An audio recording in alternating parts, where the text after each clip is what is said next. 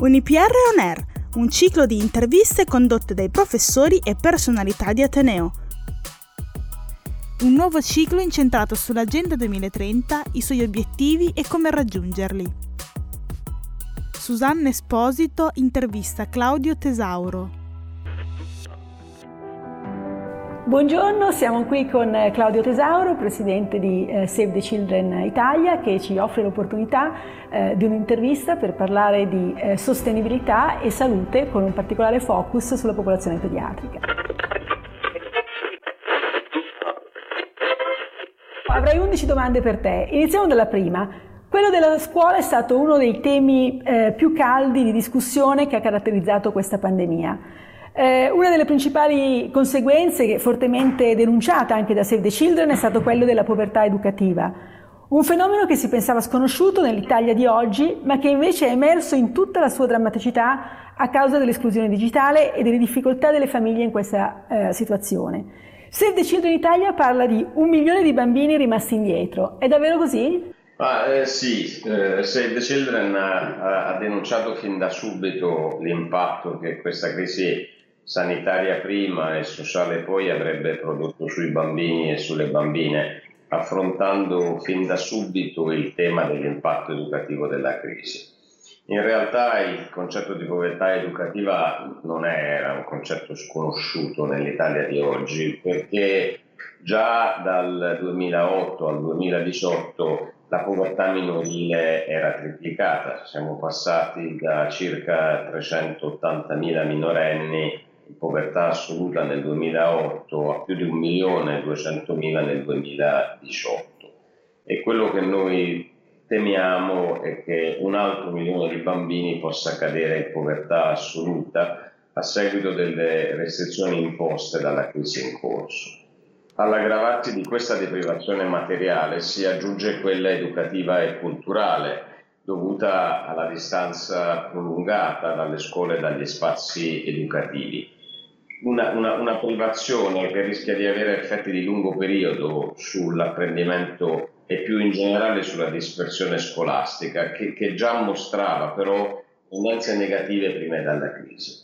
Ad essere colpiti sono soprattutto i minori che vivono in famiglie in condizioni di svantaggio economico, le cui esigenze oggi sono ancora più focalizzate a garantire la disponibilità di beni materiali essenziali inevitabilmente a discapito dell'investimento in educazione. Senti, eh, proprio per contribuire a contrastare la povertà scolastica e le altre conseguenze della pandemia sui minori, eh, Save the Children ha avviato la campagna Riscriviamo il futuro, con la quale ha contribuito a sostenere il sistema scolastico anche fornendo eh, computer e tablet.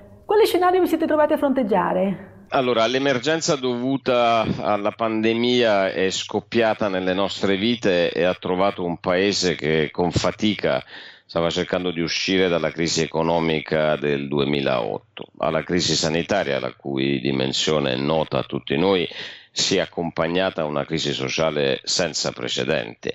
La chiusura delle scuole, il distanziamento sociale, l'isolamento, la perdita del lavoro e di un reddito, il cambiamento della disponibilità economica, le sfide che la didattica a distanza impone in termini di disponibilità di connessione di device ma anche di competenze sono gli scenari con i quali ci siamo dovuti confrontare. Abbiamo dovuto riorientare i nostri interventi sul campo, chiaramente con una dimensione online. Siamo partiti con un programma che si chiamava Non da soli, lanciato per dare una risposta organica a questa emergenza abbiamo fornito supporto educativo con attività di sostegno alla didattica a distanza, ma anche semplicemente consegna di tablet e connessioni alle famiglie meno ambienti. Lo abbiamo fatto in collaborazione con le scuole e con il Ministero dell'Istruzione. Abbiamo fornito tutoraggio alle attività didattiche e supporto materiale a chi aveva condizioni di particolare difficoltà, distribuendo anche buoni spesa per i prodotti per la prima infanzia e realizzando un accompagnamento di medio periodo per le famiglie.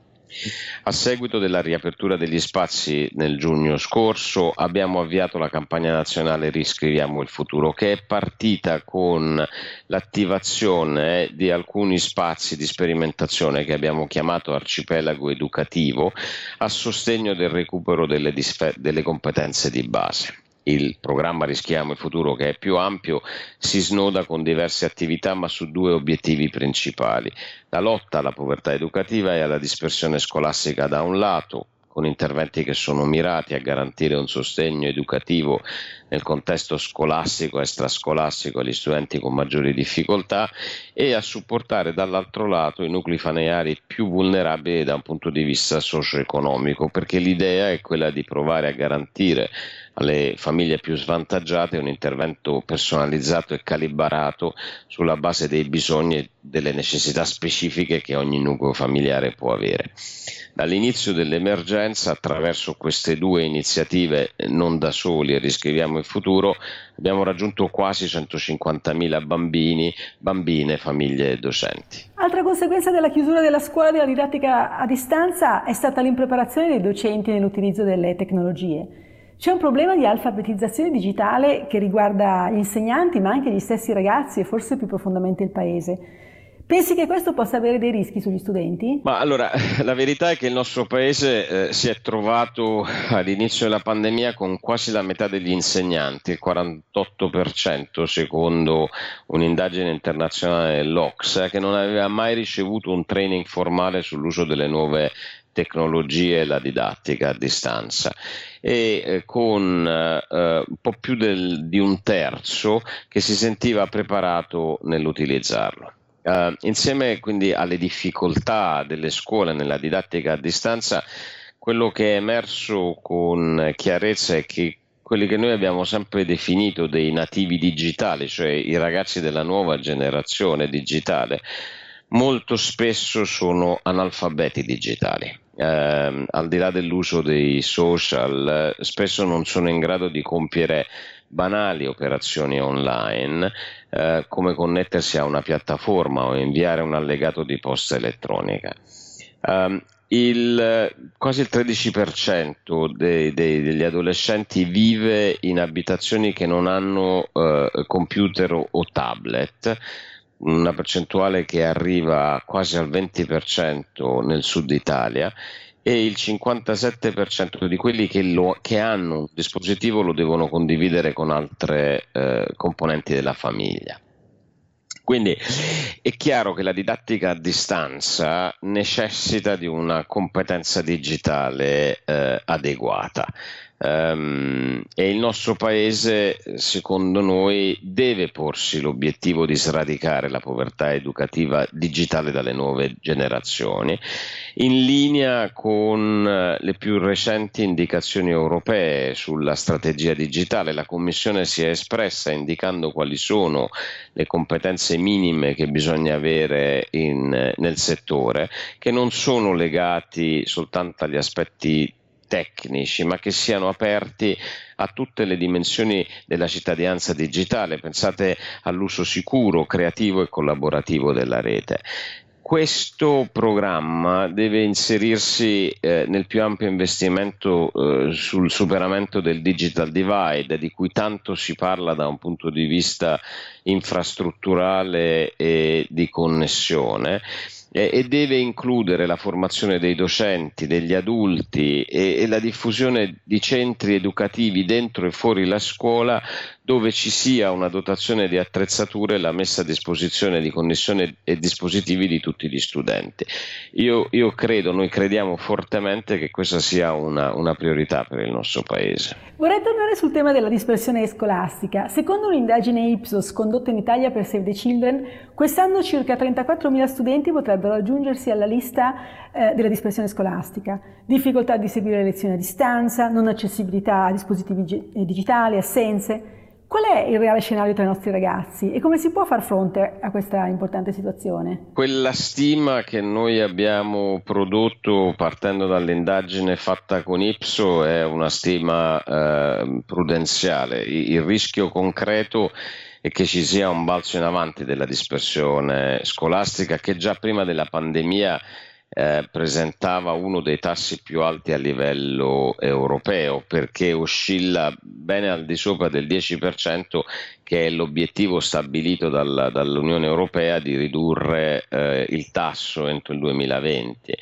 La crisi di oggi ci dice che più di un ragazzo su tre eh, ritiene che durante il periodo di didattica la preparazione scolastica sia peggiorata, durante la didattica a distanza. Per sette studenti su dieci quella modalità a distanza ha reso molto più difficile concentrarsi durante le lezioni, imparare nuove cose e socializzare con i compagni.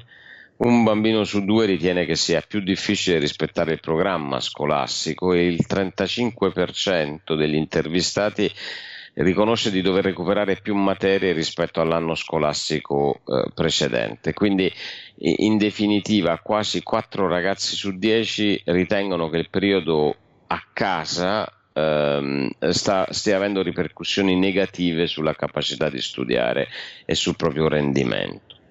Sul fronte abbandono scolastico eh, è impressionante il fatto che più di 7 ragazzi su 10 dicono di avere almeno un compagno che sta facendo più assenze rispetto all'anno scorso e più di un ragazzo su 4, quindi quasi il 30%, afferma che dal lockdown di primavera c'è almeno un compagno di classe che ha smesso di andare a scuola. Quindi l'unica cosa che si può fare eh, è, è, un vero investimento, un serio investimento sul capitale umano del paese, eh, perché occorre davvero garantire un'infrastruttura educativa per la prima infanzia, il tempo pieno, la mensa, eh, il rafforzamento delle competenze digitali di studenti e docenti. Ci vuole eh, un'offerta educativa di qualità che sia dentro e fuori la scuola e che sia davvero eh, accessibile e capace anche di attrarre studenti meno motivati e che partono da condizioni di maggior svantaggio socio-economico. Ci vuole, eh, secondo noi, una nuova alleanza tra scuola, famiglia e territorio. Giustamente hai nominato le problematiche socio-economiche, perché oltre alla scuola, tra le conseguenze più preoccupanti della pandemia, ci sono proprio quelle eh, socio-economiche che rischiano di aumentare le disuguaglianze sociali con milioni di famiglie in difficoltà. C'è un reale rischio di incremento di bambini minori eh, che si troveranno a vivere in condizioni di povertà assoluta, secondo te? Sì, eh, co- come, come, ti avevo detto prima, purtroppo eh, quello che noi vediamo è che eh, con un dato di povertà assoluta che già era triplicato dal 2008 al 2018 c'è ancora un rischio concreto che si aggiunga un numero importante di bambini e quando parliamo di povertà assoluta immaginiamo veramente l'indisponibilità ad avere quel reddito minimo che consenta di affrontare la vita quotidiana, quindi è un fenomeno davvero eh, spaventoso. L'impatto sociale di questa crisi, che probabilmente non abbiamo ancora pienamente avvertito per tutte le misure di ammortizzatori sociali che fino ad oggi sono stati messi in campo, rischia di essere davvero devastante. Altra attività eh, sul campo di Save the Children eh, è stata quella di creare in tutta Italia i 25 punti luce, che sono luoghi di aggregazione con sostegno scolastico, ma anche sport, laboratori, musica. Che tipo di esperienza è stata? Eh, qual è lo scenario reale nelle periferie del nostro paese? Per noi, eh, eh, nella nostra programmazione nazionale, il contrasto alla povertà educativa è una priorità e eh, lo abbiamo affrontato lanciando una campagna che si chiamava Illuminiamo il futuro e abbiamo aperto, oggi sono 26 in realtà, punti luce eh, sparsi in maniera capillare nel nostro paese in tutti i contesti maggiormente deprivati. I punti luce, che sono veramente molto belli, devo dire la verità, sono presidi eh, socio-educativi dove ragazzi e ragazze trovano eh, sostegno alla loro crescita e quindi anche banalmente il, il dopo scuola, ma possono anche sperimentare cose nuove e cercare di mettere le ali ai loro talenti. Um, fondamentalmente lì vorremmo eh, aiutare i ragazzi non solo a crescere nella loro educazione, ma anche a, a sviluppare le loro esperienze, le passioni, le emozioni, eh, a, a far venire fuori tutti quegli strumenti utili per poter essere una parte attiva nel mondo che va in maniera veloce, connessa e complessa.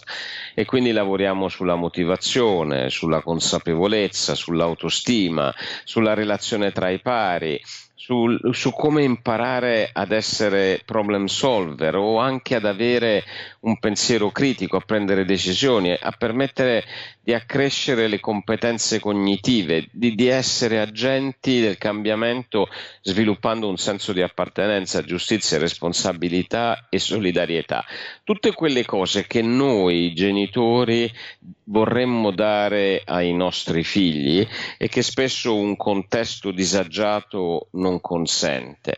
E, quando, e quindi questo lo realizziamo eh, attraverso laboratori di arte, cinema, fotografia, teatro, lettura, radio, sport.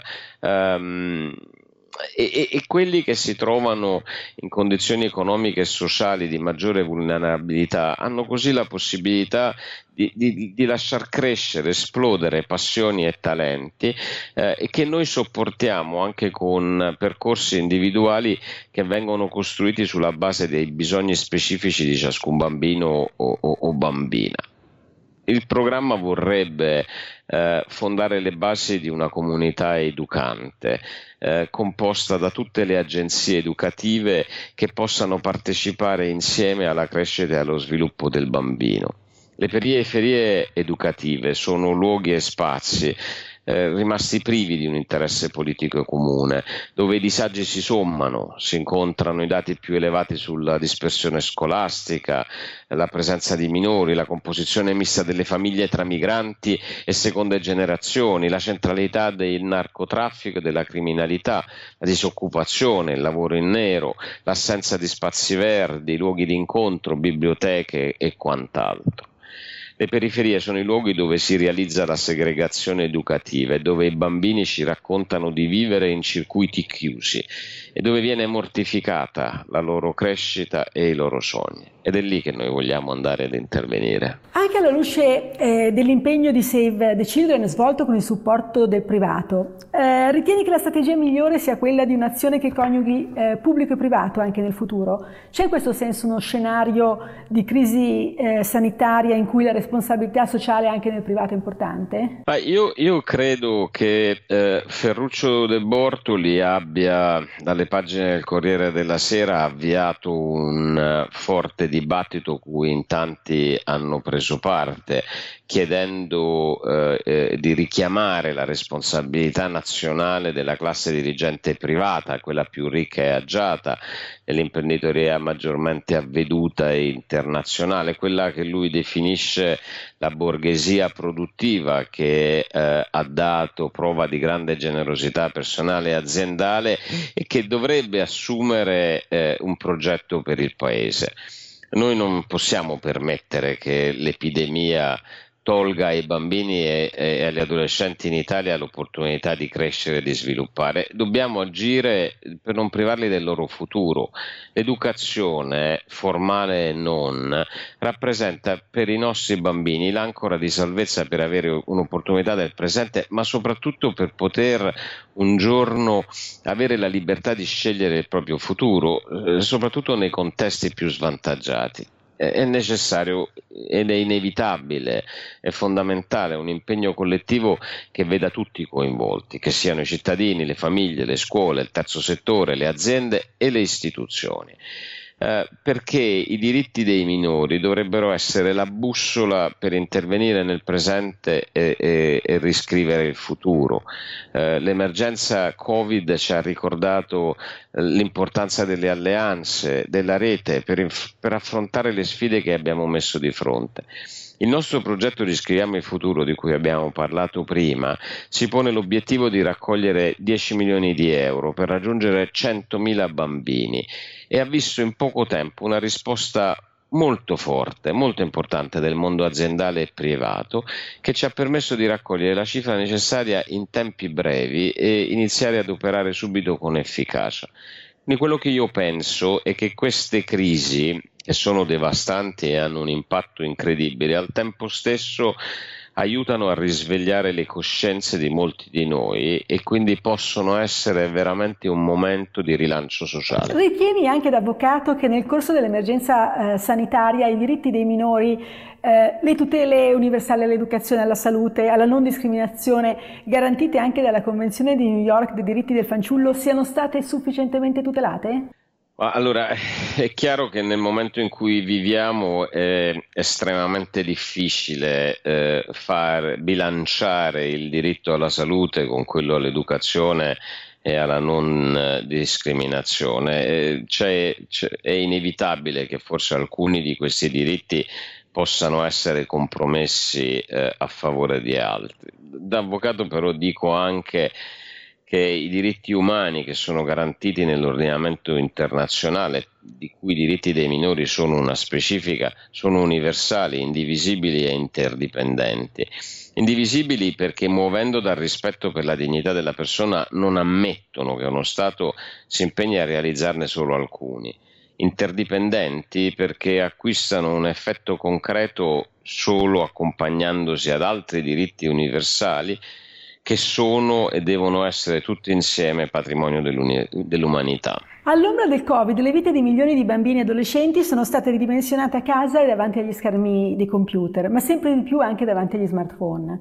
Che ruolo hanno avuto i social media? Rappresentano una minaccia, pensiamo anche ai rischi legati all'abuso, o una risorsa per fare rete e colmare i vuoti creati dalla pandemia? Insomma, sono una risorsa davvero o sono una criticità? Allora, eh, Save the Children promuove da m- molti anni eh, con il progetto Safe eh, Internet Center un uso positivo e consapevole delle tecnologie digitali insieme al Ministero dell'Istruzione e lavora eh, per la riduzione del digital divide perché eh, tutti possano cogliere le opportunità ad esse collegate eh, è chiaro che gli ambienti online sono luoghi in cui i ragazzi e le ragazze si mettono in gioco, si sperimentano, eh, contribuendo anche a nuove forme di cittadinanza. Quindi secondo noi non è utile ragionare in termini di distinzione tra una vita offline e una vita online, se vogliamo davvero comprendere tali cambiamenti, anche a ragione dell'età precoce dell'accesso ad ambienti digitali. Le tecnologie dell'informazione sono parte integrante della vita di questi adolescenti, forse anche della vita eh, di tutti noi, e sono strumenti privilegiati di comunicazione e relazione, ma anche di informazione, studio, creatività e, e anche di partecipazione. Eh, soddisfano quindi, secondo me, i bisogni fondamentali e aprono un'opportunità di crescita e sperimentazione. È chiaro che pongono però anche delle questioni associate alla sicurezza e al comportamento sociale. Siamo di fronte a una realtà complessa, pensata prevalentemente per un molto adulto e nella quale trovano spazio contenuti e comportamenti potenzialmente dannosi.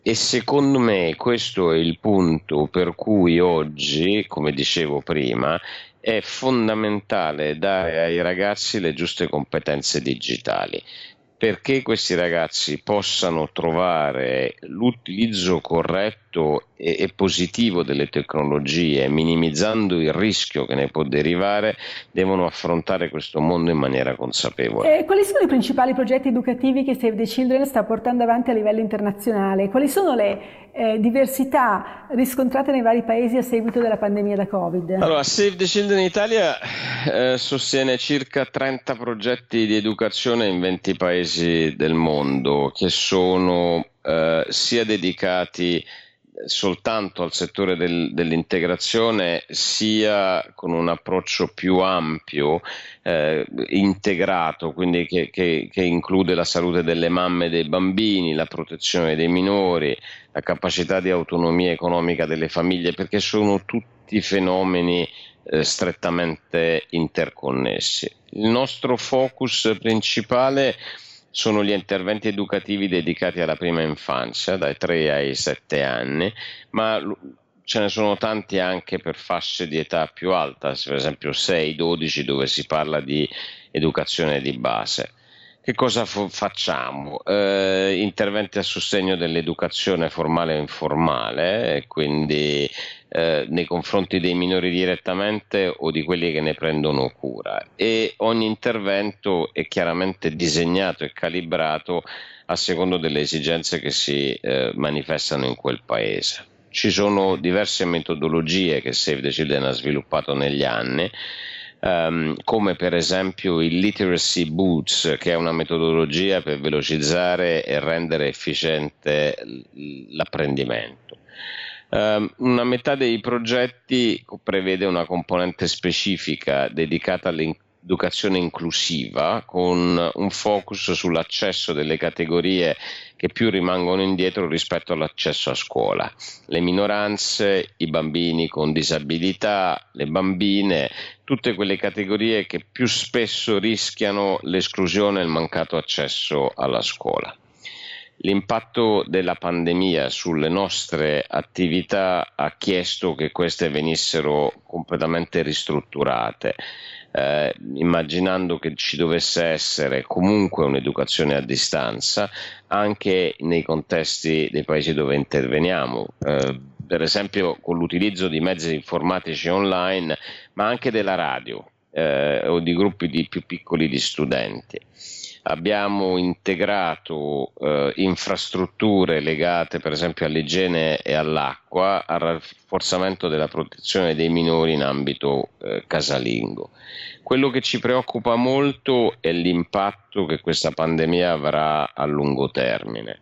Eh, non solo circa un miliardo di bambini a causa dell'emergenza ha visto i propri studi sospesi, ma la cosa che più ci preoccupa è il fatto che si preveda che 10 milioni di essi rischiano di non tornare a scuola. Eh, e questa ragione Save the Children ha dichiarato il Safe Back to School come una priorità globale e eh, ha strutturato al suo interno una task force dedicata. Questo sarà il nostro impegno principale nei prossimi mesi. Vogliamo riportare il maggior numero di bambini possibile alla normalità e quindi riportarli a scuola. Grazie, arriviamo all'ultima domanda. Quali sono per Save the Children le principali sfide di sviluppo sostenibile in riferimento all'agenda ONU 2030? Allora, le emergenze ambientali e sociali, eh, le cui conseguenze più pesanti colpiscono i bambini, il mondo digitale disegnato dagli adulti per gli adulti, ma invece abitato da adolescenti e bambini che non hanno spesso competenze adeguate, la necessità di garantire a tutti i bambini un'educazione di qualità sin dalla prima infanzia come investimento sul loro futuro e su quello della comunità. Valorizzare il punto di vista dei giovani che devono diventare attori protagonisti di un cambiamento sociale e culturale dal quale non si può più prescindere. Queste sono le sfide che noi abbiamo individuato come Save the Children a più di 30 anni dalla nascita della Convenzione ONU sui diritti dell'infanzia e dell'adolescenza che tu ricordavi prima. E il nostro obiettivo è di promuoverne l'efficacia rispetto alle sfide più attuali per i diritti dei bambini, alla luce degli obiettivi del millennio, quelli per il 2030. Ti ringrazio tantissimo, ti ringrazio per la disponibilità, per averci illustrato uh, i progetti di Save the Children e mi auguro che eh, tutti i vostri successi, eh, progetti possano avere un grande successo perché davvero credo che siano di altissimo valore eh, e sono certa che eh, il vostro impegno eh, permetterà di raggiungerlo. Grazie davvero. Grazie a voi di avermi invitato, è stato un piacere.